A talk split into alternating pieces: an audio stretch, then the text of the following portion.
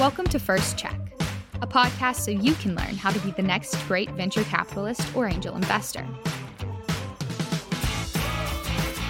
You've seen the Ubers, Googles, and Pindos of the world, the 10x to 100x returns, and you want to know how you can get in on the action. As a partner at Co-Founders Capital, host of First Check Tim McLaughlin has invested over 43 million in startups. And on this podcast, he's going to share with you what works and what doesn't, so you can be ready to write your first check. Today's guest is Hersh Tapadia, co founder and CEO of Allstacks, a single source for software leaders to track strategic initiatives, team performance, and trends to eliminate surprises and enhance efficiency in software building. Hersh and Allstacks, for Tim and co founders Capital, it's the one that got away. Co founders had the opportunity to invest, and they didn't. You'll hear why in a few minutes, but Allstacks did get funding and has grown considerably. It actually raised another round, $4 million, in July of 2021, after this recording. Here's the host of First Check, Tim McLaughlin. How you doing, Hersh? Doing well. So, Hersh, you and I had an opportunity to meet each other years ago, go through some diligence together as an investor and entrepreneur. And so we got a lot of stuff that we can share with our audience today. But why don't we start off? Why don't you just give us your background as an entrepreneur? Let's see. My journey starts right before I started college. I, I figured out why I didn't want to be a big company guy because I got to work at IBM. And working at IBM gave me this really one clarifying moment where they have this tool. It's called Blue Pages, and what this tool does is like LinkedIn, but one of the features of the tool is it shows you all the layers of management between you and the CEO. And I was scrolling through my list of managers to get to the CEO, and mine was two pages long. And I was like, well, I can't. They're like, there's no way for me to make an impact here. At that moment, I was like, well, I don't. This is not what I want to do then I got the opportunity to join the engineering entrepreneurs program at NC State, and I got to experience it from inside the university. Starting a company, had some really great mentors there. Actually, spun a company out of NC State. It was called MedCount. It was a tool to use image processing to tell you if you had a tuberculosis infection. It's targeted at kind of the developing world, which was interesting. It was 2009. You know, if you hadn't heard, is not the best time to be a 22 year old electrical engineer starting a medical device company focused on Eastern, Eastern Africa and Southeast Asia. But I got to get it acquired into a company spinning out of Johnson Johnson, and I got to join as a co-founder through that acquihire, and I got to hire back my whole team, and I spent six years there running product and engineering. In that, I learned a ton. We did some capital raises. We sold some big contracts. We were in a bunch of different industries, and I was running product. I was building an engineering team. At some point, you know, as the company kind of plateaued, I said, you know, I think I want to do something new. Fortunately, Jeremy Freeman, who's my current CTO and co-founder, him and I had worked together through this whole journey. So he was first employee of the first company, first employee of the second company. We liked working together, and we said, "Let's go, let's go do something new." That took us into some consulting work where we just listened for problems and then kind of eventually through a series of twists and turns, um, one of which where we met you, Tim, uh, we got Allstacks off the ground and went through the NC idea process, got it funded, started getting customers, realized that we needed to pivot the company. We pivoted the company. And that gave us the moment to really kind of kick this thing off. Went out to Techstars in Austin, got the company funded, and, and here we are now I get to be on podcast with you. Now, now you get to be on podcast. That's with me. So, so lesson to the audience. A couple lessons that we have here is is to uh, fast track going through those two lists of two pages of promotions to get from software developer one to CEO. You just leave and start something. If there's only if there's only four employees, then you you can't be more than four people removed from the CEO, right? Right. Exactly. That's one way to do it.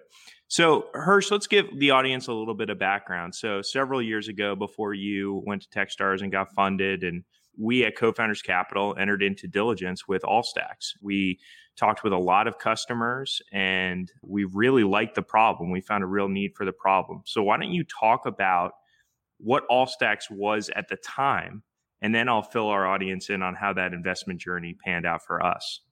Yeah, I mean, you know, it was interesting. So we we were doing software consulting work, and we realized that there was this problem that people needed to get access to everything they needed to do their jobs, and if they left the company, they needed to get removed from all the access.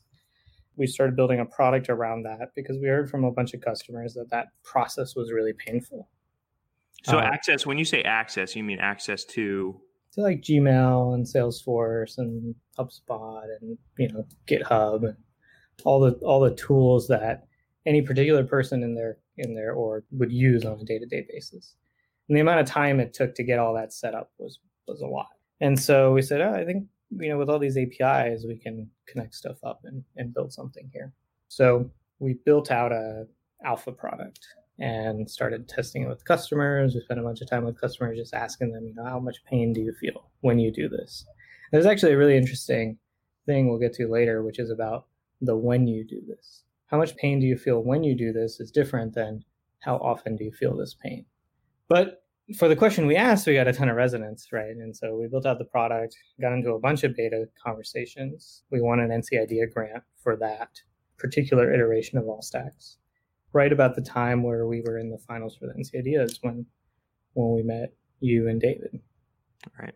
And and Hersh and, and so everyone knows co-founders capital we typically invest in pre-revenue companies. So part of our diligence process is joining entrepreneurs and helping them try to go sell the product, set up meetings, sit with them in the pitches and see if we can sell this.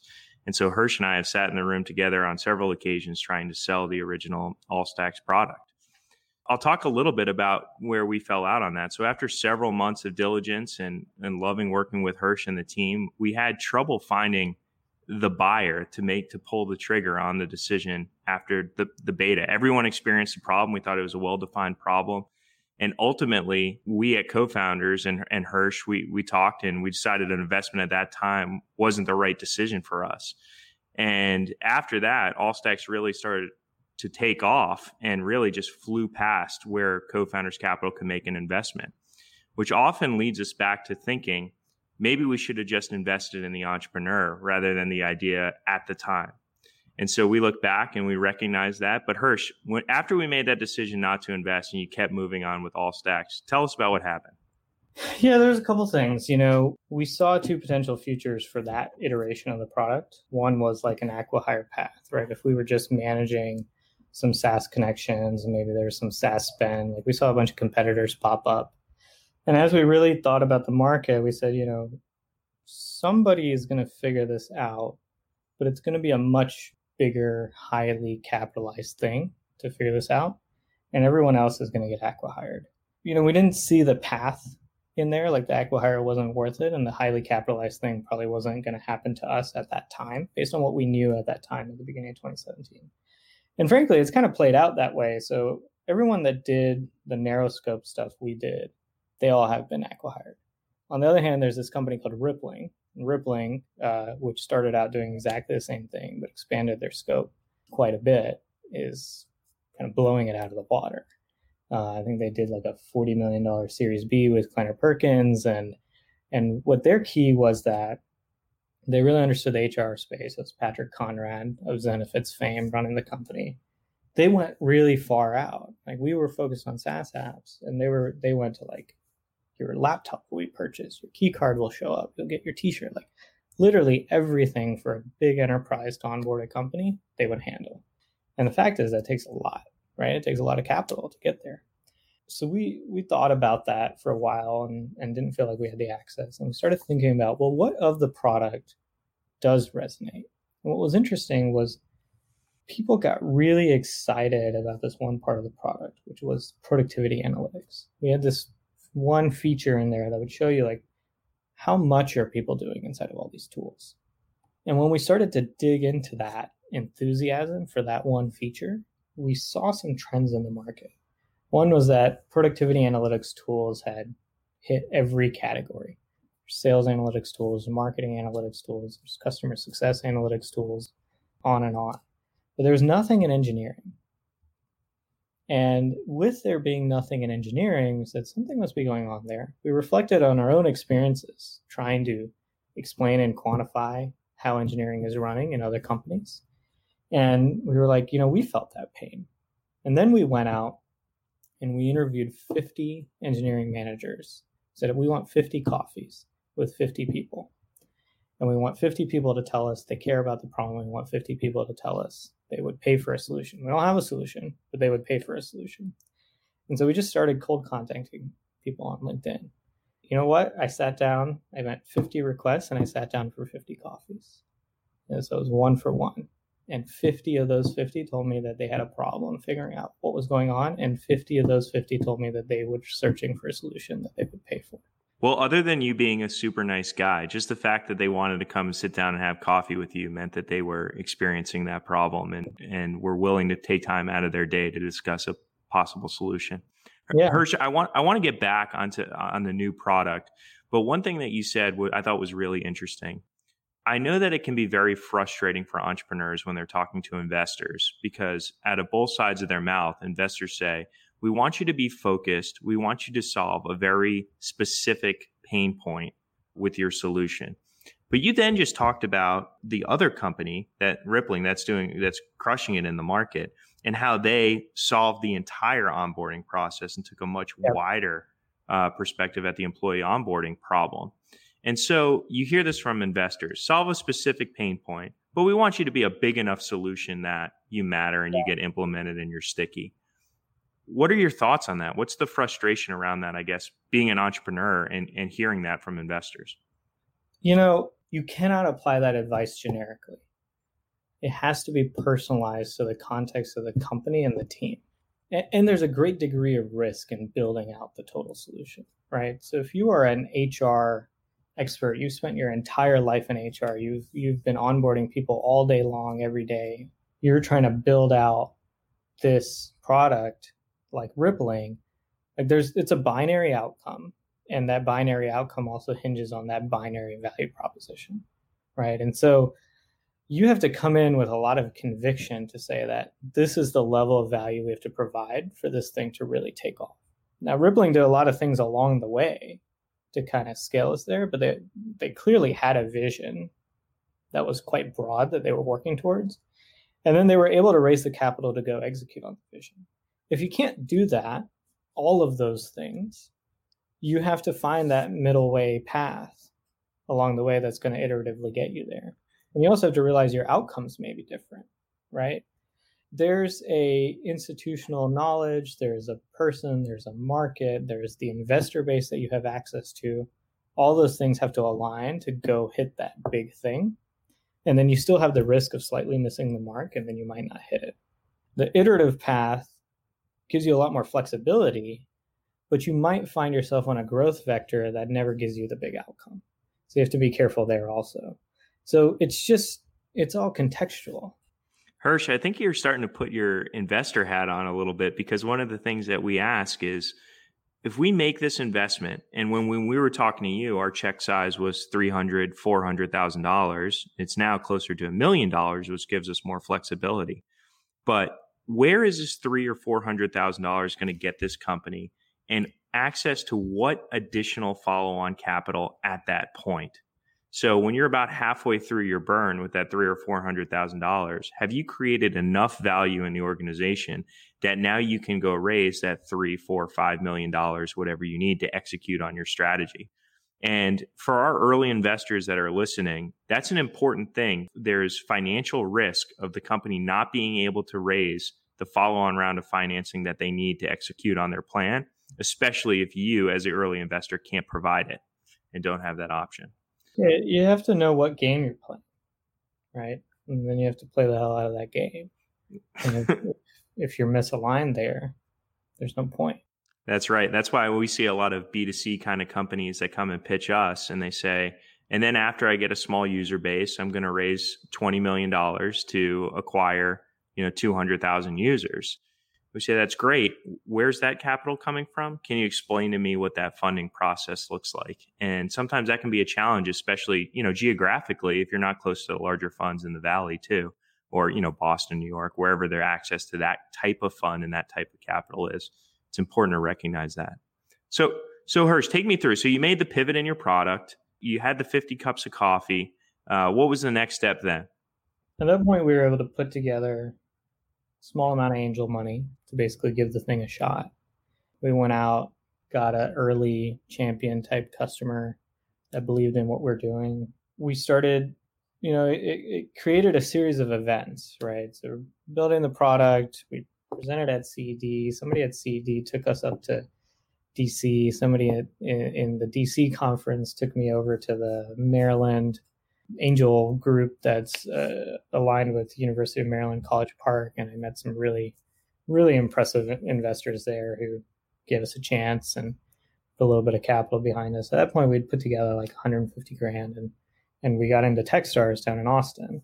You know, got down to Austin, flew down there, spent four months there, started building relationships there, iterating the product along the way we got a handful of folks in Austin who really like believed in what we were doing and believed in us, and they started helping us. You know, they made introductions. They introduced us to the the first hire we made, who was down in Austin, and there's a fund down there called S3 Ventures. There's a guy named Rajiv Bala who had the background to understand why what we were doing was important and saw something in us that, that he cared about and he spent a lot of time with us and so he introduced us to our first employee and then we spent the summer, you know, fundraising and building the product and getting customers and doing all that stuff. And eventually ended up back in um, back in Texas, and S3 anchored our pre-seed round, and kind of got the first million bucks or so into the company. And at that point, we were able to staff up to like five people, and we decided, okay, let's figure out what makes this company a painkiller product and Adam, who's our who's the guy in Texas, head of growth. Adam and I spent the next year with the customer. And I think this was maybe one of the most important decisions we made, which was we didn't go after revenue. We actively avoided going after revenue to make sure that the product we were building was the right product for our customers and not something where we would get like 100% churn in a year. Well, we Hersh, we say that a lot of our companies and companies we look at are uncontaminated by revenue, but I don't think it's because they made the conscious decision to avoid revenue like you did. Sometimes yeah. it's just hard to get that revenue. Sometimes it's hard to get that revenue, and we yeah. chose not to get that revenue because the revenue would have us on a path. We'd have to service these customers on the features we sold them on, which maybe aren't the features they need, but it's the faster horse problem, right? Like Henry Ford says, you ask, ask them what they want, they want a faster horse. The customer can't tell the difference between anything like a 1x to 9x improvement, can't tell the difference. It has to be a 10x improvement or it's less than 10x improvement. And so we have this concept inside of Allstacks of the expected and unexpected innovation and we felt like we were in the expected innovation. It's iterative. It's a little bit better than, than what you had. And we needed to find that unexpected innovation that was going to anchor the fundamental premise of what we were doing. And so we spent a year on that.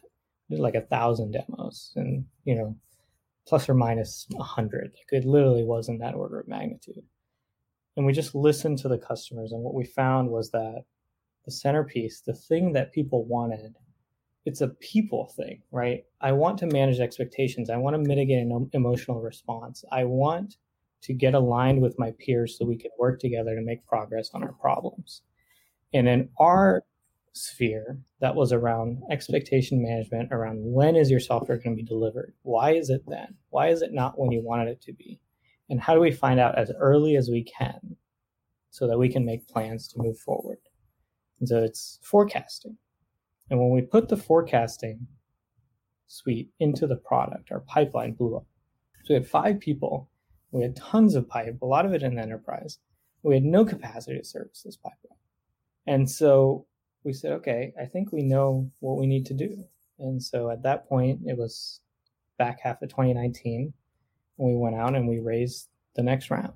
And so flew up to Boston and New York and spent most of our time there um, and a fund up in Boston called Hyperplane Venture Capital. They they put the money in, you know, really really understood the vision, focus on data and machine learning. Got some participation by a fund called Polaris Partners up in Boston to come in, and a couple others, Wildcat Ventures out in California, Uncommon Denominator in New York. and then our existing investors, S3 and, and Moneta Ventures in Texas and California. And then a bunch of our angels came in as well and doubled down. And uh, we went out, hired 10 more people in the next eight weeks. And by the end of January, we were a team of 17 and we could go and really, really start selling this thing. And so now we are, we've grown 10 times over the course of this year in 2020, grown every quarter through COVID, grown bigger and bigger customers, and are working on the Series A. That's great. What a great story there. And so, listen, you've gone a path of raising capital from angels, from VCs. You've gotten non dilutive funding. You've gotten yeses and nos from VCs and angels both. Talk about the difference when you pitch an angel investor versus when you pitch a venture capital investor. What are the differences in your pitch? You know, um, it depends on the stage also. When I was pitching angels and I was pitching the seed investors, the pitch was actually really similar in what I was saying. And those people were evaluating me and Jeremy and, and Adam, right? Ultimately, they're backing the people. What we were trying to get aligned on was are we interested in the space that we're collaborating on? Is this the type of company you would want to fund, right? And there's there's some table stakes, right? If it's a B2C angel or B2C seed fund and you're a B2B company, like there's no point, right? So once all the table stakes stuff was set up, I like the space, I'm interested in it. Then it really got down to like the psychology of who we were and how we were approaching our problems and was the market worth investing in. And with the angels, it was they're all operators who invested in me. They knew the struggle they knew what we were going through and they had felt the pain of our problem and they liked us and they gave us a shot. Um, with the seed fund, it was a similar story, but farther along, right? A lot, like most of our investors, I'd say 95% of our investors have operator backgrounds. And we love that because our operator background investors are just incredible because they have a lot of empathy for, for what's happening, but they're also not afraid to push us to do more. And with the seed stage, it was a lot of like, well, what have you learned that proves that this thing is worth trying to institutionalize enough that there's a shot here? Is the market borne out? Is the product being received well? Do you have any customers that are interested in what you're doing and, and able to offer feedback? Where are you going to go from here? What are you going to spend the money on? That was another thing. You really have to know what you're going to spend the money on. That combined with like what is the momentum of the round, right? And that was really important in the seed stage. And we got lucky. We got introduced to just absolutely excellent seed funds across the board, across the country. And they dug in with us. They spent time with us. And I was very transparent with everyone. I said, here's all the people I'm talking to. Here's where we're in the process. Here's the people that dropped out, and here's why they dropped out and here's the people that are in, and here's why they're in. When I talk about our entrepreneurs in our portfolio that are successful, it's very rarely the entrepreneur that says, I talked to this investor and they really, really like us. And I really think that they're going to be the one to put the check in. The entrepreneurs that are successful, and I can tell you are going to be successful, is I just had 40 conversations. I think 15 of them could be potential leads. I feel really, really good about seven of them and I'm going to keep working that funnel because, like you said, they fall off, and there's a lot of deals and a lot of things that can happen outside of the entrepreneur's control. And you can just tell from your story with the amount of investors that you brought in and how you, you know, uh, that there was attrition, that you know you took more of that approach of the successful entrepreneur. I'm I'm going to shift gears a little bit, and I I, mm-hmm. I think I think that it's important being a venture capitalist or any investor is a pretty humbling business and you look and everybody kind of has their anti portfolio, the ones that they wish they did mm-hmm. something different on early on. I'm going to critique our diligence process with you, and I'd love to get your take on it from the other side. I think that this could be kind of fun while exposing, you know, ourselves for a little bit. So, if I had to look back and, and learn something from our diligence process, I would say we spent more than enough time working together and getting to know you and the team. Would you agree with that? I think so. Okay. So I, I, would say my only caveat to that is that there's a level of open-ended exploration you need to have with a person to really get to know them. And so you spend a lot of time together, but it's very directed. You know, one of the things like we did with with you folks, if you remember, is you, we went and got a drink with the spouses, right? Right. And that was actually a really important moment for us because having our wives talk about our interactions with each other. It like illuminated what do we think is going to go well? What do we think is not going to go well? Because they know blind spots that we don't have that we don't see because they're blind spots right? And so there's this like it's outside of the operating modality how are you going to support each other? How do you think this person is going to think when it's not a sales conversation? And you have to get to know people on that vector for your, i mean for your whole life right? It's not just investor relationship it's who you get married to it's who who you hire, who you choose to work with, who you choose not to work with. Like that breadth, I think you guys spend a lot of time, and it's not that you don't do that, but it's almost like, is there a way to formalize a way to do the informal getting to know each other? And that's hard. You'll you'll be happy to know that we've taken strides to do exactly that. I don't know how it's going to work out, but we're thinking about it. So, so if I had to further critique, I would say we found entrepreneurs that we wanted to invest in. And mm-hmm. then the next step in you and Jeremy, the next step was then saying, okay, do they have the the product right in the market that we want to invest in this product? Have they found a pain point and a solution? And that's the part that I don't think at the time we could really get comfortable with. So if you were to put on your investor hat back then and you say, I haven't, I have entrepreneurs that may not have the product right now, how important would it be for your investment just to say, but I do have the entrepreneurs that I believe will figure it out? I think it depends on, I mean, it's, it's contextual, right? Like we were talking about earlier. How big's your fund? What kind of outcomes are you looking for? What is your thesis? Where can you go from there, right? If you have a $12 million fund, you're writing $300,000 checks and the thesis is act like a you know an angel in a sense like a super angel. You have to be prepared to either accept that in order to capitalize this company in a way that they can go raise follow-on capital we're going to own a small slice of this and it's going to get diluted. But because we're going for the massive outcome we're hoping that it'll all wash out at the end and we'll, we'll do really well. Or we're going to take a more aggressive slice of this and the trajectory is going to be inherently limited because the economics change.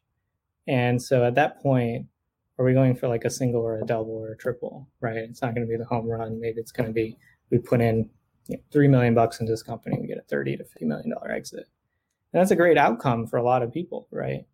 But it materially changes the trajectory, and it means that you have to be in a different place when you put that money in to achieve that outcome you can't put $300,000 in on an idea looking for a $30 million outcome and then hope that, you know, we can build the product along the way.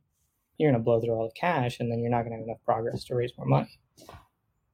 But that's that, right?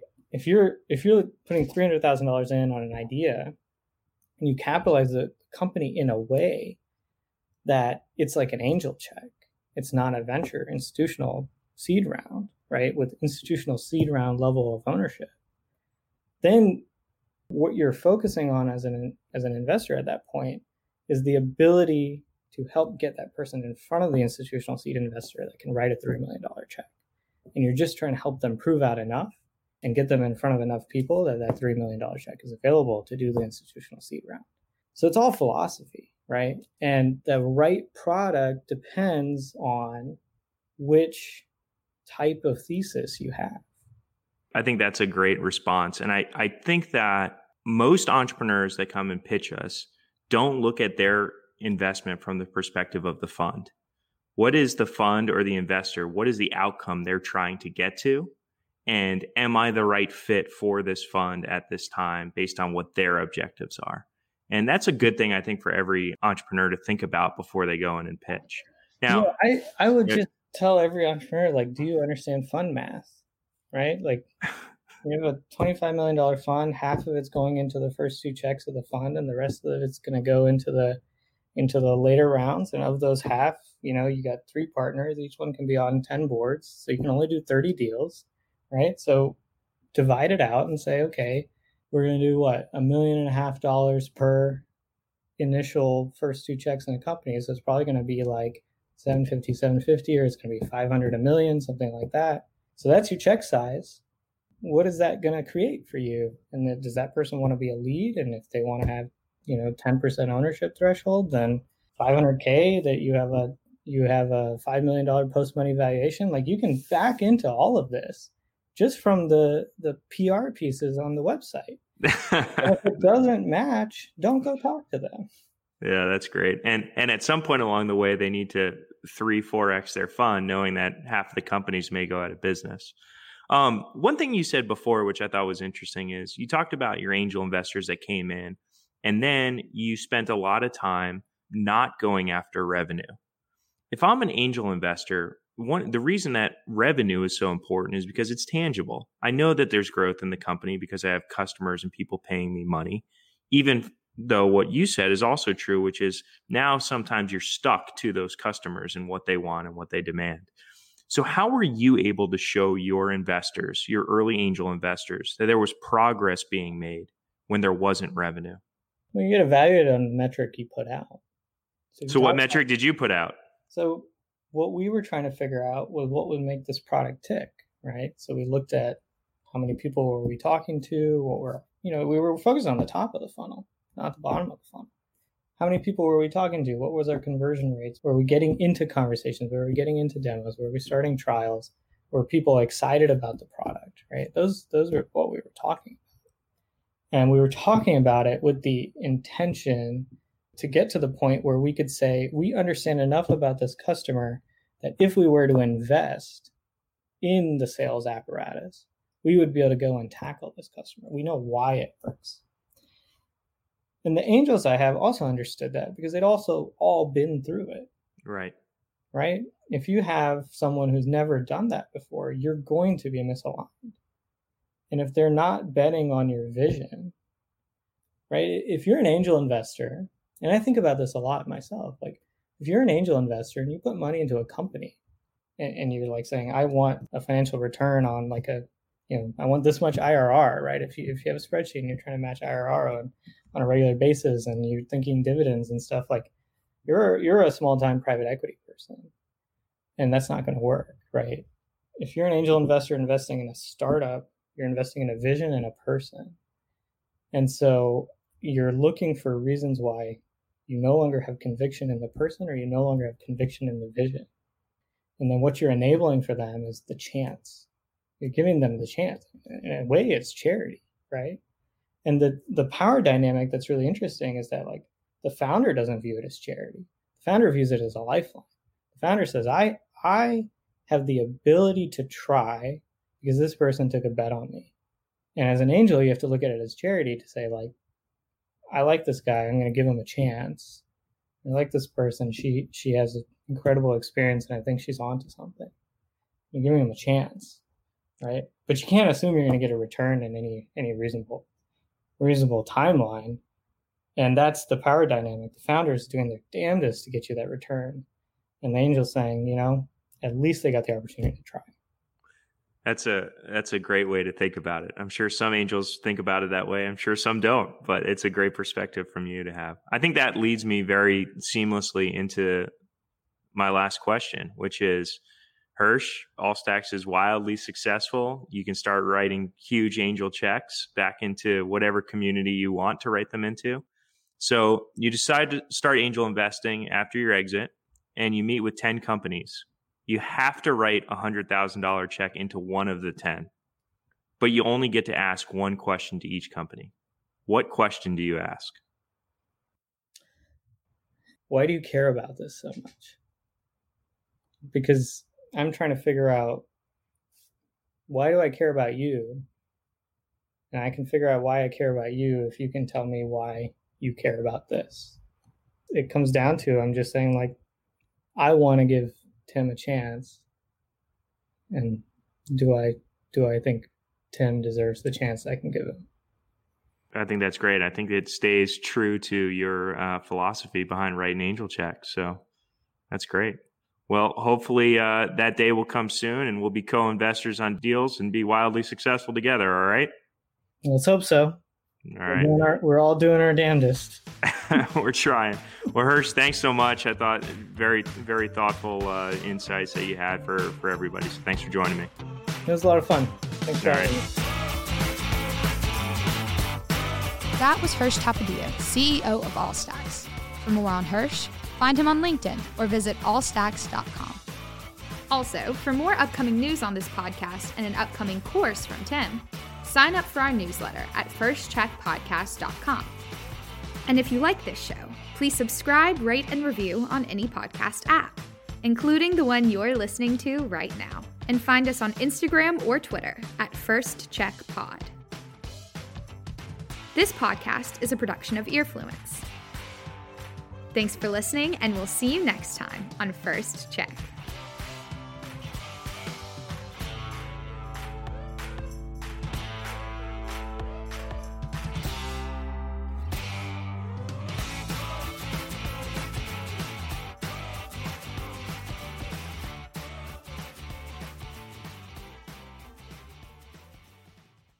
Hey everyone, this is Jason Gillikin, CEO of Earfluence, which produces this podcast.